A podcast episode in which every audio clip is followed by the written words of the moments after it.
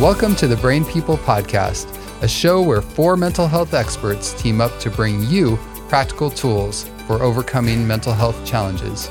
The Brain People don't replace your doctor or therapist, but we will give you some extra tools to help you on your journey.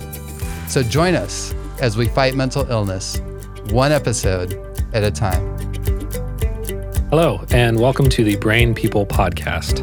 My name is Jonathan Edens, and I'm here with my co-host Amanda Anguish. and today are we discuss- we are discussing fighting fair, how to argue and still like each other at the end. Mm-hmm. So, Amanda, how come we chose this topic today?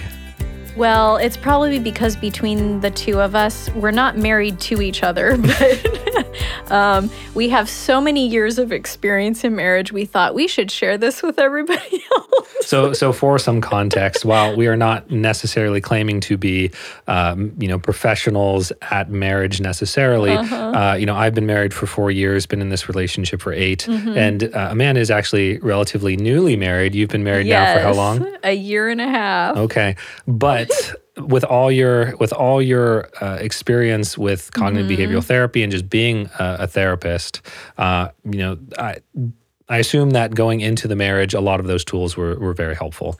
I like to reframe that and let people know I don't have a lot of baggage. So I'm not giving you a tainted view of marriage and all the stuff. I'm really teaching people techniques, and I've just had less experience at using them. Well, sometimes the first couple years are the best times to Yes, gain additional experience and learn more about yourself and the other person. Uh, so today, you know, we we uh, the both of us are here, and we've talked a lot about cognitive behavioral therapy or CBT Mm-hmm. in the past. And so today we're going to be discussing sort of a iteration of cognitive therapy, what we call cognitive interpersonal therapy. So Mm-hmm. basically, using those techniques uh, between different individuals. Yep. And these work with, for anybody. We're talking about spouses in particular, but these work in other situations too. So let's go through some of the basic tenets or principles of cognitive Mm-hmm. interpersonal therapy. And uh, these these three principles, I did adopt them from the the book "Feeling Good Together" Mm-hmm. uh, by Dr. David Burns, which is uh, it's a really excellent book uh, for for uh, just gaining some additional uh, concepts surrounding this particular topic. But we'll walk through those, and then I'll have you kind of comment on each Mm-hmm. one of them. Uh, so the first principle is uh, when we're working with you know when with uh, somebody else and we're having a conflict, uh, we unknowingly provoke the relationship issues that we frequently compl- complain about. About uh, we then tend to blame the other person and assume that we are the victim. Yes, so you ever much. ever been there or seen patients that have been there? Well, I, I really try to work on not doing that myself, but I definitely see that happen in situations where if we're already anticipating it, you know, we can actually build up some stress between the relation or in the relationship that even provokes that. And if both people are trying to protect themselves from something they think is going to happen because maybe it has happened before, then that builds an extra barrier between the two people and stuff that that's why we call it provoking. Why do you think that we tend to do that? How come how come we as individuals, especially when it's somebody that we love and we care about, mm-hmm. why is it that we're automatically jumping to blame? Why do you, mm-hmm. why do you think? I think it's because we really want to protect ourselves. You know, there's there's things that we've experienced and, you know, you you know just as much as I do that, you know, we really focus on our thoughts and our thoughts have a tendency to we want to use our thoughts to protect ourselves. And we're afraid maybe or we're anxious about something happening that we're not sure is going to, but we think might. And so we start building up all the weapons and the shields and everything like that. And we inadvertently don't realize we're bringing on the very thing that we thought we were protecting ourselves from. Yeah, one thing that I would add, even though we might say uh, to ourselves that the person we love the most in this life is, say, our spouse or a child or, or whatnot. Uh, in, in fact, a lot of times the way we actually act is that we're putting ourselves above those people. So, you know, when we tend to blame, it's uh, us protecting our own ego and our own selfishness. And so, Pride. you know that that's that's really it, it is it's a really difficult thing to overcome. And hopefully we can Mm-hmm. uh, as we kind of have this discussion we can we can talk about some ways to overcome that. So uh, the second basic principle of cognitive interpersonal therapy is that self-examination is both difficult and painful. As a result we not only fail to recognize our own role in interpersonal conflicts but we fail to admit the reward and receive uh, excuse me we fail to admit the reward that we receive from protecting our own ego. Uh, so basically uh, kind of an extension of what i was saying earlier is that it's it's difficult it's painful it's very hard to look at yourself to evaluate all the character flaws that we have in ourselves and uh, you know, it, there is somewhat of a, a reward by protecting our own ego. Um, So, any comment on that? Well, we we get to protect ourselves from changing too because I think change is a very scary thing for a lot of us even if what we're doing right now is very dysfunctional or counterproductive or maladaptive we do it because it's what we know. And oftentimes we do what we know more than what's actually good for us. And so we're protecting ourselves from actually having to change the things that are associated with that behavior too. And I that's a lot of work. We don't I I use an example of, you know, when I'm working with people who are say an alcoholic, I'm not just asking them to change the fact that they drink or don't drink. I'm asking them also inadvertently or, you know, with that to you have to change the behaviors that you're doing with the drinking. That means the people you're spending time with, the activities that you go to where drinking is happening, and it's just it's it becomes a bigger thing than we realize because we just talk about alcohol. And that's the same way with if I'm doing something wrong, or not that's not working in my relationship, I don't have to just change that in the relationship.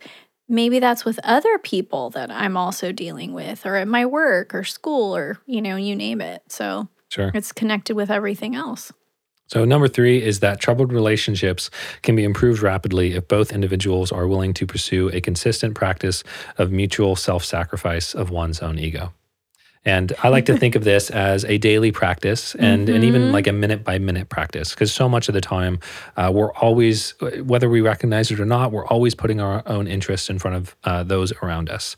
And when those interests don't necessarily align with the person that we're most intimate with or sharing, you know, life with together, um, that can cause almost immediate conflict. However, when you recognize that and you put in some, um, you know, you, you sort of conceptualize that and then you put in some uh, specific strategies to, to mitigate those things, it can really lead to a, a very happy and thriving marriage.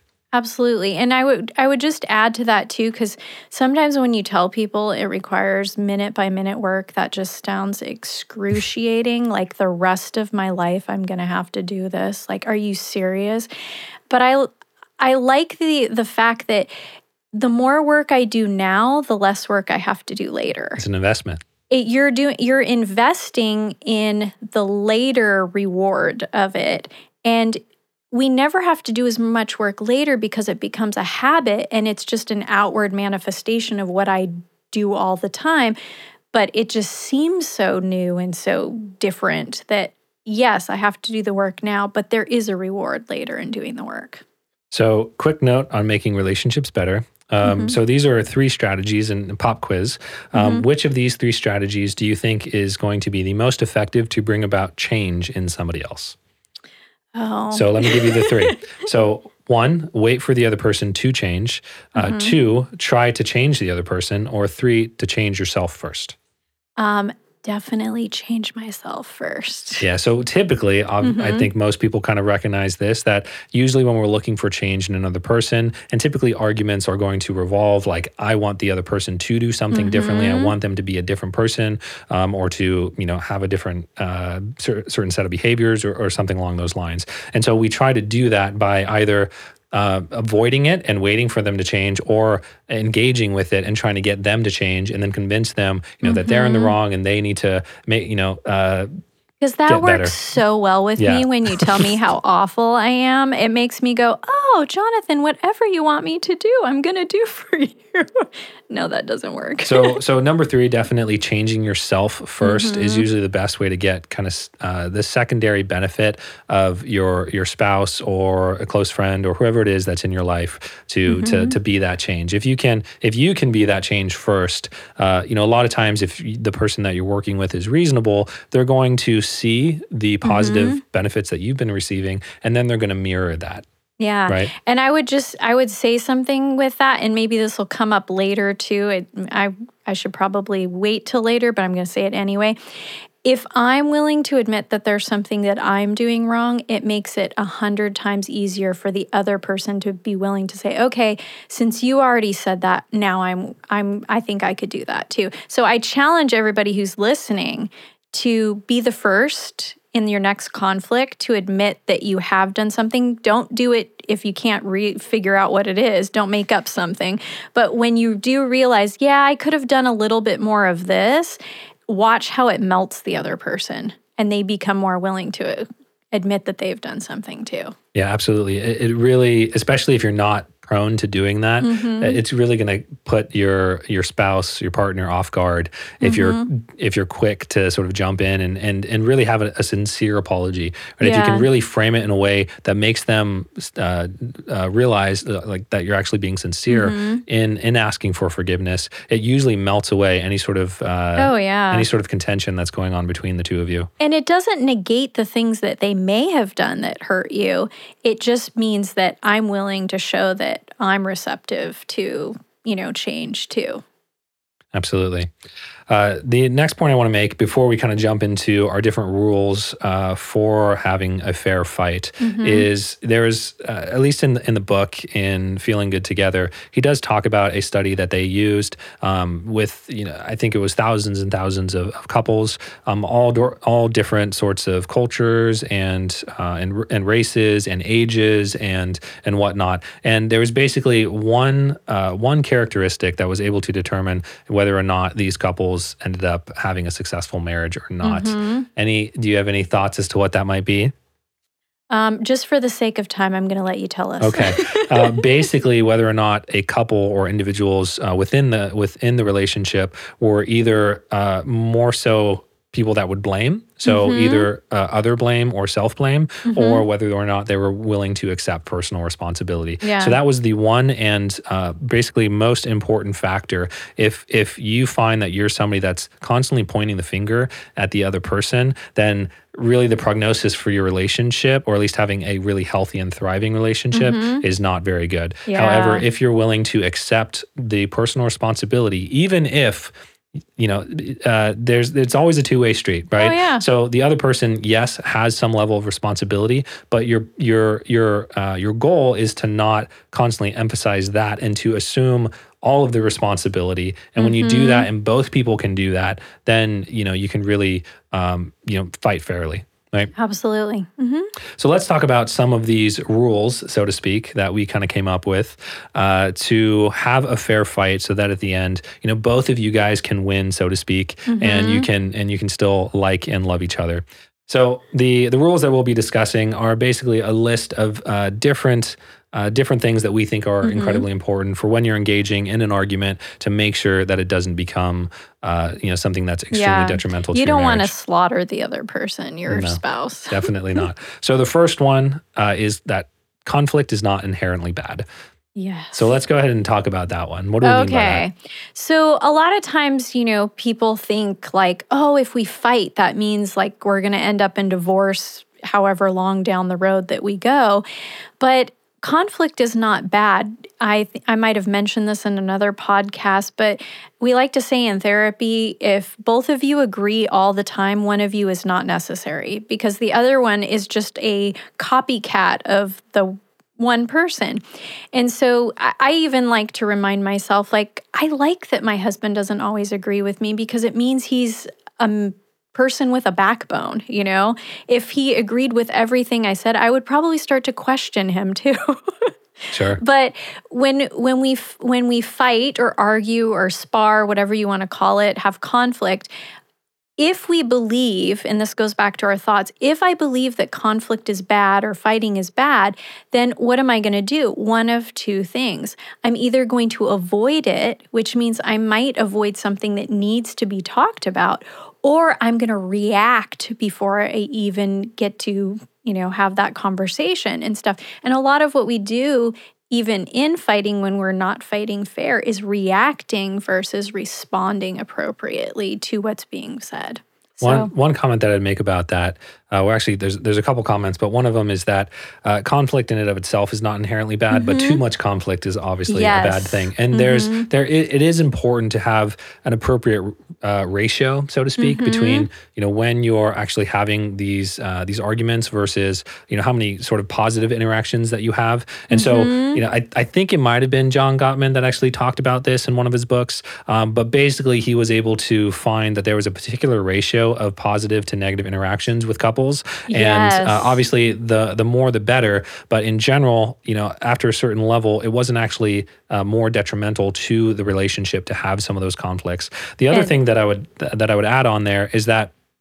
Uh, basically, uh, uh, this sort of goes along the lines with what you said, but uh, whatever experience that we have really comes down to how we interpret that experience. Mm-hmm. And so, conflict, if you see that as an opportunity for growth, if you see that as an opportunity to improve your marriage, mm-hmm. to prove, improve your relationship, then it can very well have the capacity to do that. Uh, and and that's and that's been true in my own marriage. Um, a lot of the times when my marriage has been the best have been following uh, a, conflict. Yeah, it's kind of exciting in a weird sort of way. You're like, yeah, we just tackled that and we came out better from it. And and th- they kind of go together those two points because I think some people think and I'm glad you you know balanced what i said because some people think the more you fight the more you care too. And they think like oh this person is engaged and they're fighting with me so they must really care. And we have this skewed idea that if we're always fighting it means like i'm always intensely there with you.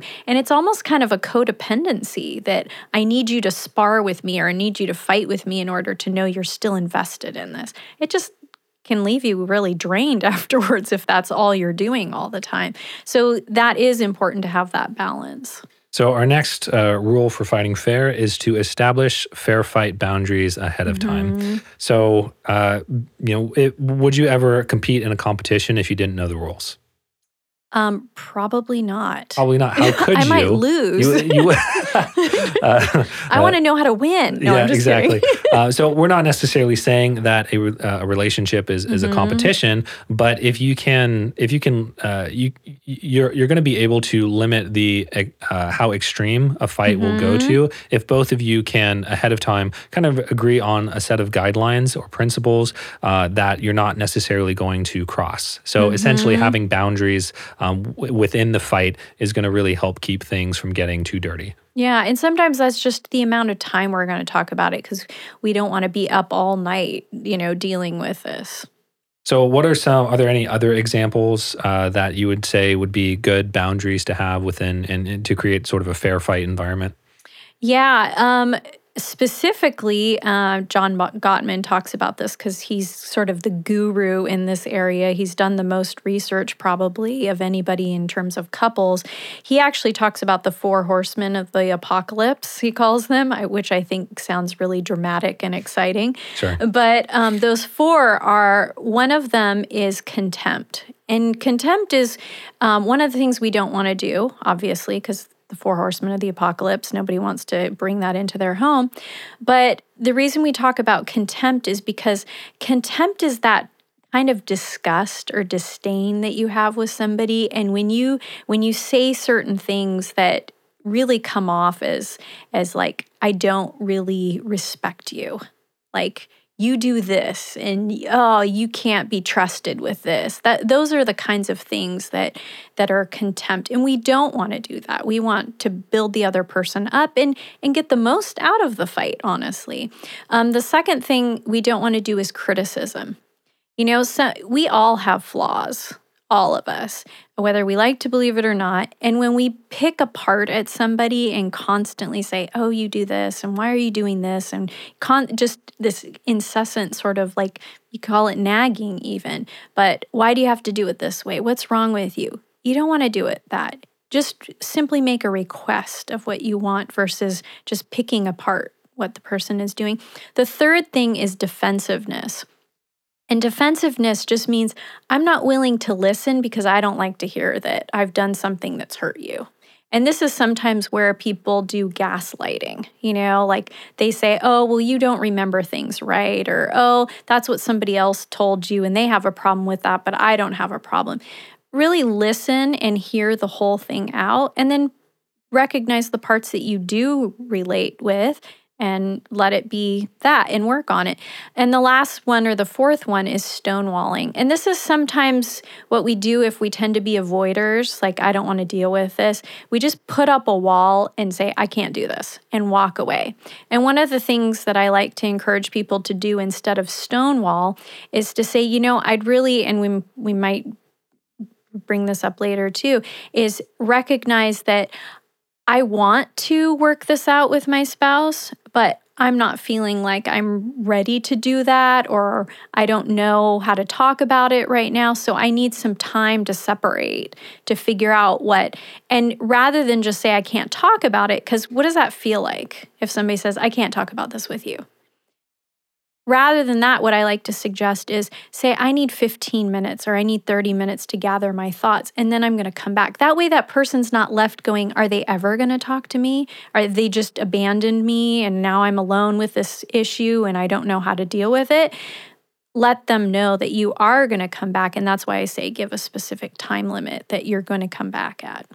Yeah, so the the next two points are actually going to be uh, specifically kind of discussing stonewalling uh, mm-hmm. and and giving uh, some specific examples of how you can avoid that. But some other things I just kind of throw in there, particularly with the contempt and the criticism. So you know, some examples uh, in in terms of creating boundaries between uh, between the both of you uh, might be also just avoiding name calling. Right, yes. that, that's really not anything that's ever going to be helpful. Mm-hmm. threats specifically like uh, I if if we can't figure this out, like this relationship's going to end. That mm-hmm. that that creates really high or a certain level of expectations and a lack of trust um, that makes it very difficult to then uh, work through. And then of yeah. course, like physical. Real quick on that one, yeah. I want to say something too because I think we've kind of become desensitized to that, especially mm. in our culture. Because even in politics, you'll see politicians like say something or you'll read an article about somebody and rather than discuss the actual issue they go oh well you're stupid or you can't you know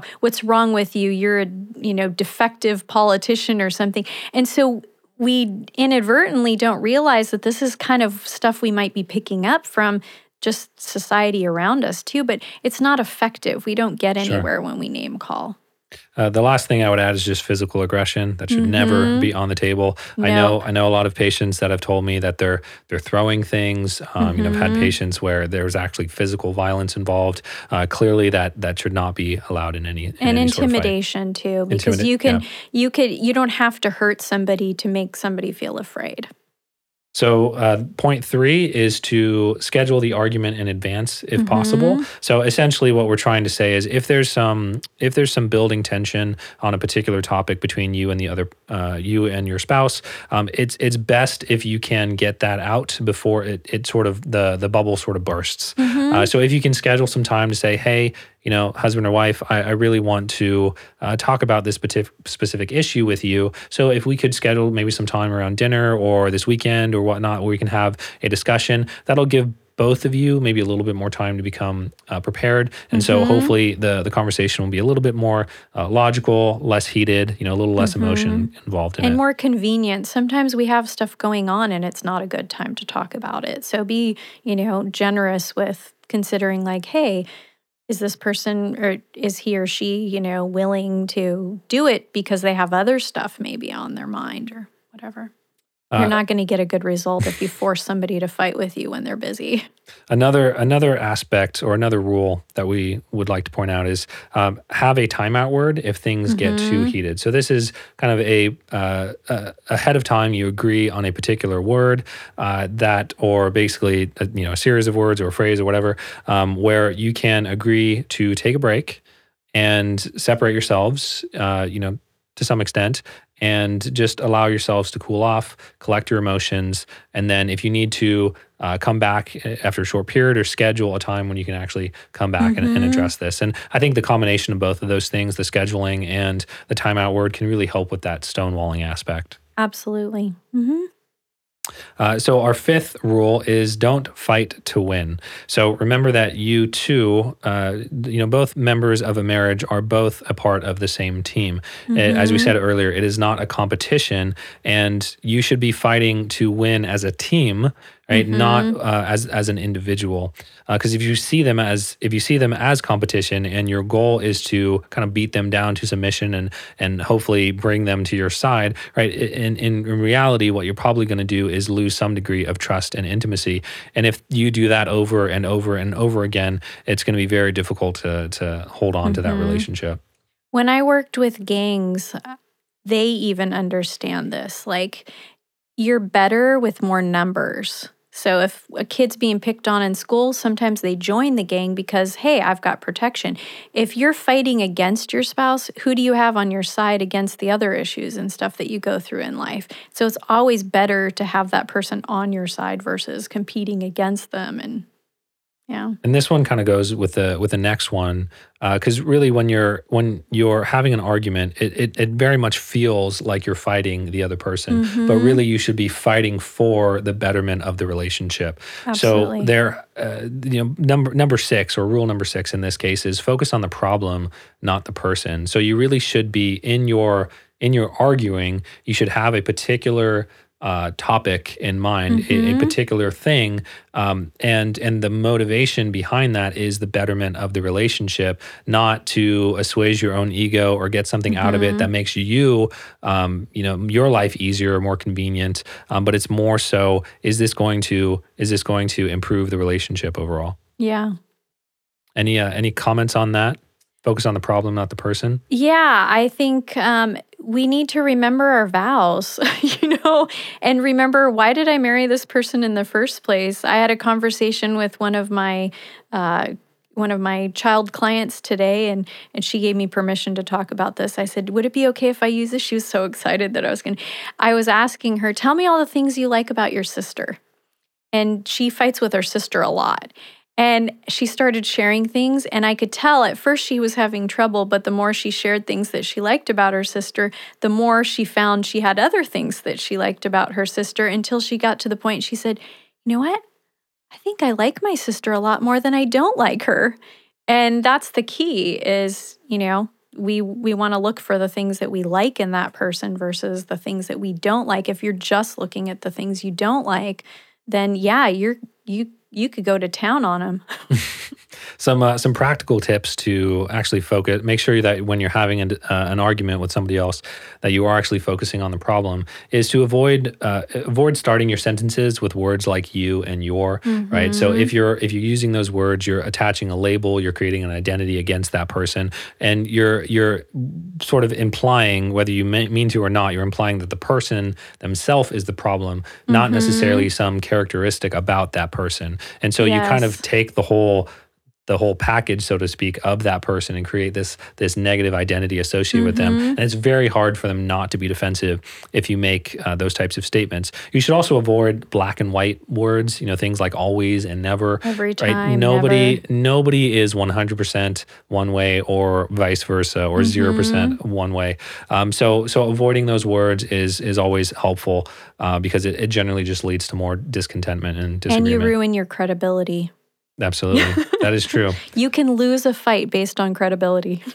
So instead of using words like you and your, you know, try to use I feel statements Mm-hmm. instead. So versus you always do this or you're Mm-hmm. you're like this or you remind me of your mother, right? Things like that. You know, you want to say things like I uh, when X happens, I, this it makes me feel like such and such, Mm-hmm. right? That's going to be a lot more neutralizing language. It's not going to come across so antagonistic, and probably they're going to be more receptive of it. Mm-hmm. So for number seven, our, our seventh rule uh, for how to fight fair is sort of a combination, but basically a sequence of events uh, that if you're uh, engaging with somebody, you, you really want to follow these steps. And the Oh, order yeah, here. Is imperative. Yeah. So the first is to listen. So be all ears, don't interrupt. The second, the second uh, would be to empathize with them. So whatever you can find in what they're saying, you really want to try to hold on to that and try to create as much empathy as possible. The third is to inquire. So after you've empathized, to ask questions, basically make sure that you got that right. And then the fourth would be once all of that is done and you feel like both of you are on the same page and you're understanding each other, then you're going to work towards finding a solution. Just one of the the initial ones that you that you mentioned is listen all the way to the end and stuff. I think one of the things that happens when we don't listen all the way to the end is we wind up jumping to conclusions. We think we know what the person is saying, but in actuality they might turn a course, you know, as they're talking about things and sometimes even as I'm saying something, I'll realize as it's coming out of my mouth, I disagree with myself or I want to say something else instead. And so you're not allowing that person to A, get everything out and go wherever they were planning on going. But two, we also don't realize that I may be thinking something that that person isn't thinking, and then I'm responding to that, and then they're going to respond differently back. But also, then when they when they when I'm saying something, they also have more to say, and so they're going to be reacting to me interrupting with all that extra stuff that they have to say, versus them being able to fully listen to what I have to say in response too. So it just becomes worse and worse over time. Yeah, I like what you said about as you're as you're speaking, you realize, yeah, I don't necessarily agree with what I'm saying, but a lot of times our, our ego then kicks in, and we can't we can't pull it back, and we're, we don't want to admit that we're wrong, so we just continue and sort of double down. And uh, I've definitely gotten better as I've gotten older, you know, and in my relationship as I've learned, like it's better to just admit when you're wrong as soon as you can. You know, ask for forgiveness if you said something stupid, Yeah. and uh, and just kind of move on. Uh, so the last the last uh, point to make is to consider uh, an aftercare ritual. And you know when you when you've had a fight, uh, a lot of times you know there can be kind of there may be hurt feelings or sort of still heightened emotions, and you may not particularly like or necessarily want to be around the person. But if you can show you know through some uh, through some ritual of sorts uh, that you still really do care for that person. I think that's going to go a long way to really expediting you know the amount of time that it takes for you guys to kind of get back to baseline. So a couple of examples that that uh, I've, I've thought of you know something like hand holding right? Even even if you don't necessarily want to do it just doing it it's really hard to be mad at somebody that you're that you're holding hands with and you're doing so for a long time. Another one is hugging. So you know my wife and i this is one that we've actually used uh, a number of times when you know th- maybe one of us is at the end of a fight, one of us is in a decent place, like headspace, and we can be present, but the other one's still kind of suffering and, and feeling kind of down. Just giving them a big hug and just holding them and and and letting the letting the hug, you know, be long, right?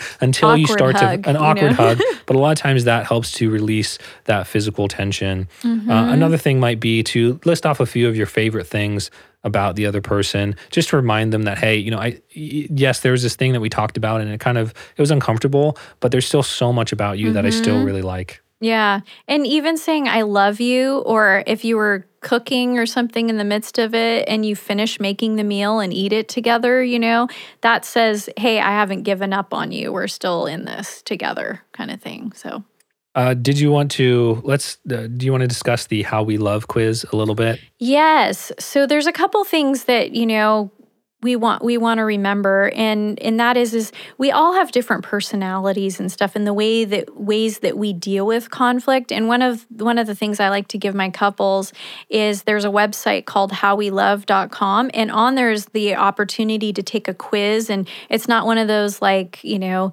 uh, magazine quizzes to give you your personality. It's a little bit deeper than this. And it's actually a quiz that you take to find out your attachment or love style. And what I like about it, especially, is that it helps you understand what kind of fighter even you are and the fighting dynamic that you probably have a pattern of doing with your spouse because you're both finding out what your attachment styles are. And some people might be an avoider, some people might be a pleaser, and you really get to see, like, oh, wow, how do they understand how we fight all the time or how we deal with conflict?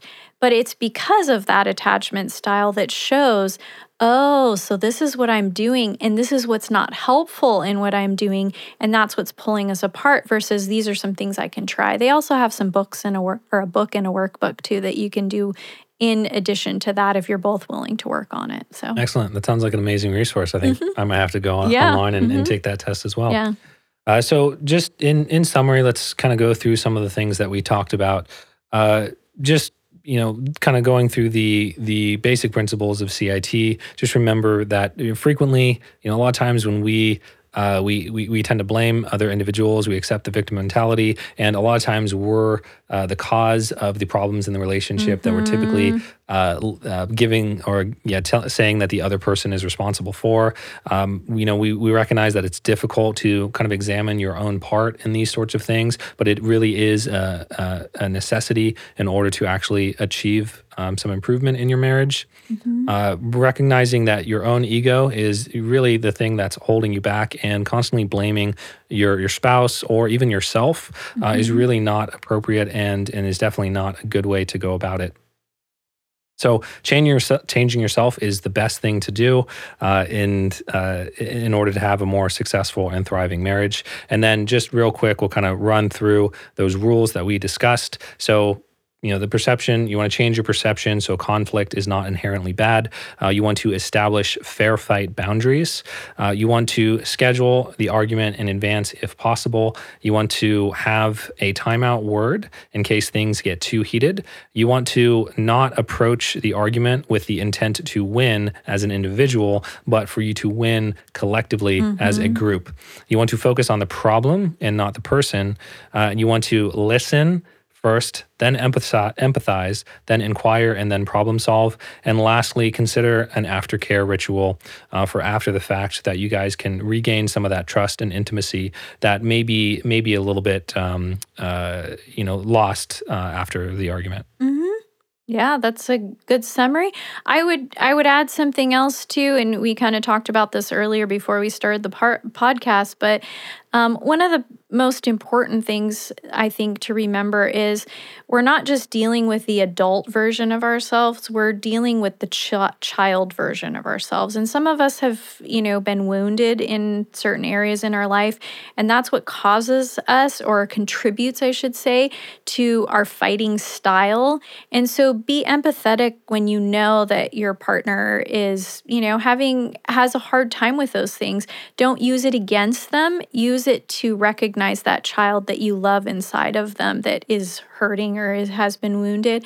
And I think that goes actually with a verse that we were talking about in the Bible in Philippians 2. And I think my marker fell out of here, so I'm going to try to find it quickly. But yeah, Philippians 2, and it's verses 1 through 4. This is Paul speaking to the Philippians, and it says, Your life in Christ makes you strong, and his love comforts you. You have fellowship with the Spirit, and you have kindness and compassion for one another. I urge you then to make me completely happy by having the same thoughts, sharing the same love, and being one in soul and mind. And this is the kicker. Don't do anything from selfish ambition or from a cheap desire to boast or be right. I added that part. But be humble toward one another, always considering others better than yourselves. And look out for one another's interests, not just for your own. And that's a I think that's a good note to end on because sometimes, you know, we married that person for a reason. I married my husband because of all of his wonderful qualities and I don't want to be so focused on that one thing that we're fighting about right now that I forget all those other qualities. And that's why I think, you know, my young client who reminded me of that today is, you know, that was such a valuable thing to hear her even say, because it was such a good reminder for all of us. You know, even a young kid can tell us something wise every once in a while. So keep that in mind. And um, yeah, Absolutely. Well, we hope that you enjoyed this podcast today on fighting fair. We hope that you can uh, have have learned something, uh, you know, conceptually or practically that you can go and incorporate right away into uh, the next argument that you hopefully won't have. Mm-hmm. But we all realize that we do have them, and so we have to just learn how to uh, do so in a in a fair fashion. Mm-hmm. And if you only take one thing away from today's show, remember this if mental illness is a whole person problem, then it must have a whole person solution. I'm Jonathan Edens. And I'm Amanda Anguish, and you've been listening to the, the Brain, Brain, People, People Podcast. Thanks for listening. To hear more episodes, find us on social media, or support us financially, visit thebrainpeoplepodcast.com.